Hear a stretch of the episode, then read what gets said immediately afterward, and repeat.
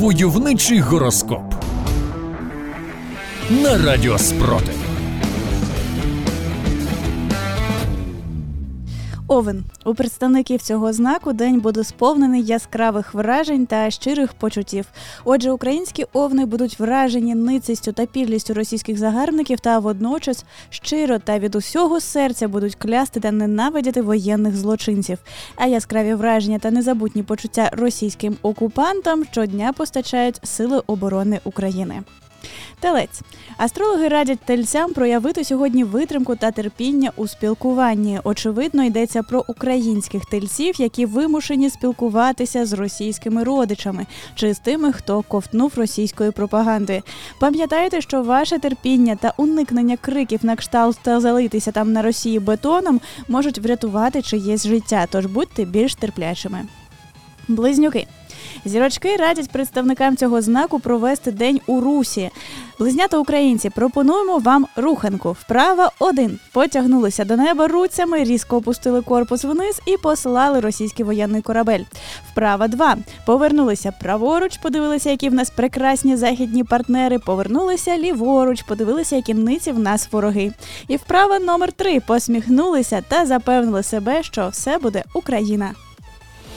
Войовничий гороскоп.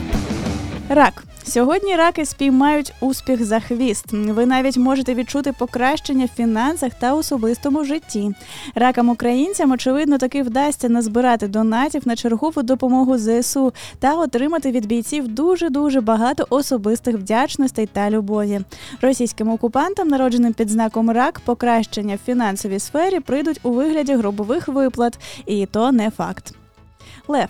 Астрологи радять вам сьогодні не відволікатися на соціальні мережі та пустопорожні розмови. Для українських левів, які мають перший розряд в такому традиційному спорті, як срач в мережі, буде дуже важко виконати прохання астрологів. Проте, взявши волю в кулак, ви зможете багато чого корисного зробити заради нашої перемоги, поки у Фейсбуку розбираються з Іво Бобулом. Діва. Сьогодні вам варто бути уважними, адже зірки пророкують вам непередбачувані ситуації, можливо, навіть конфлікти. Дівам-українцям до непередбачуваних ситуацій не звикати, тож тримайте голову холодною та стежте за додатком «Повітряна тривога», аби не пропустити небезпеку. А щодо конфліктів, їх можна відкласти на часи після нашої перемоги.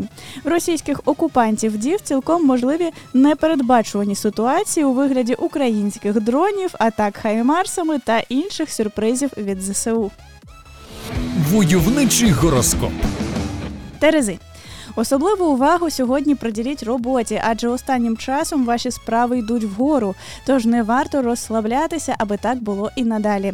Українські терези сьогодні обов'язково напружаться, зберуться та зроблять великий ривок в цій справі, якою займаються заради нашої спільної перемоги.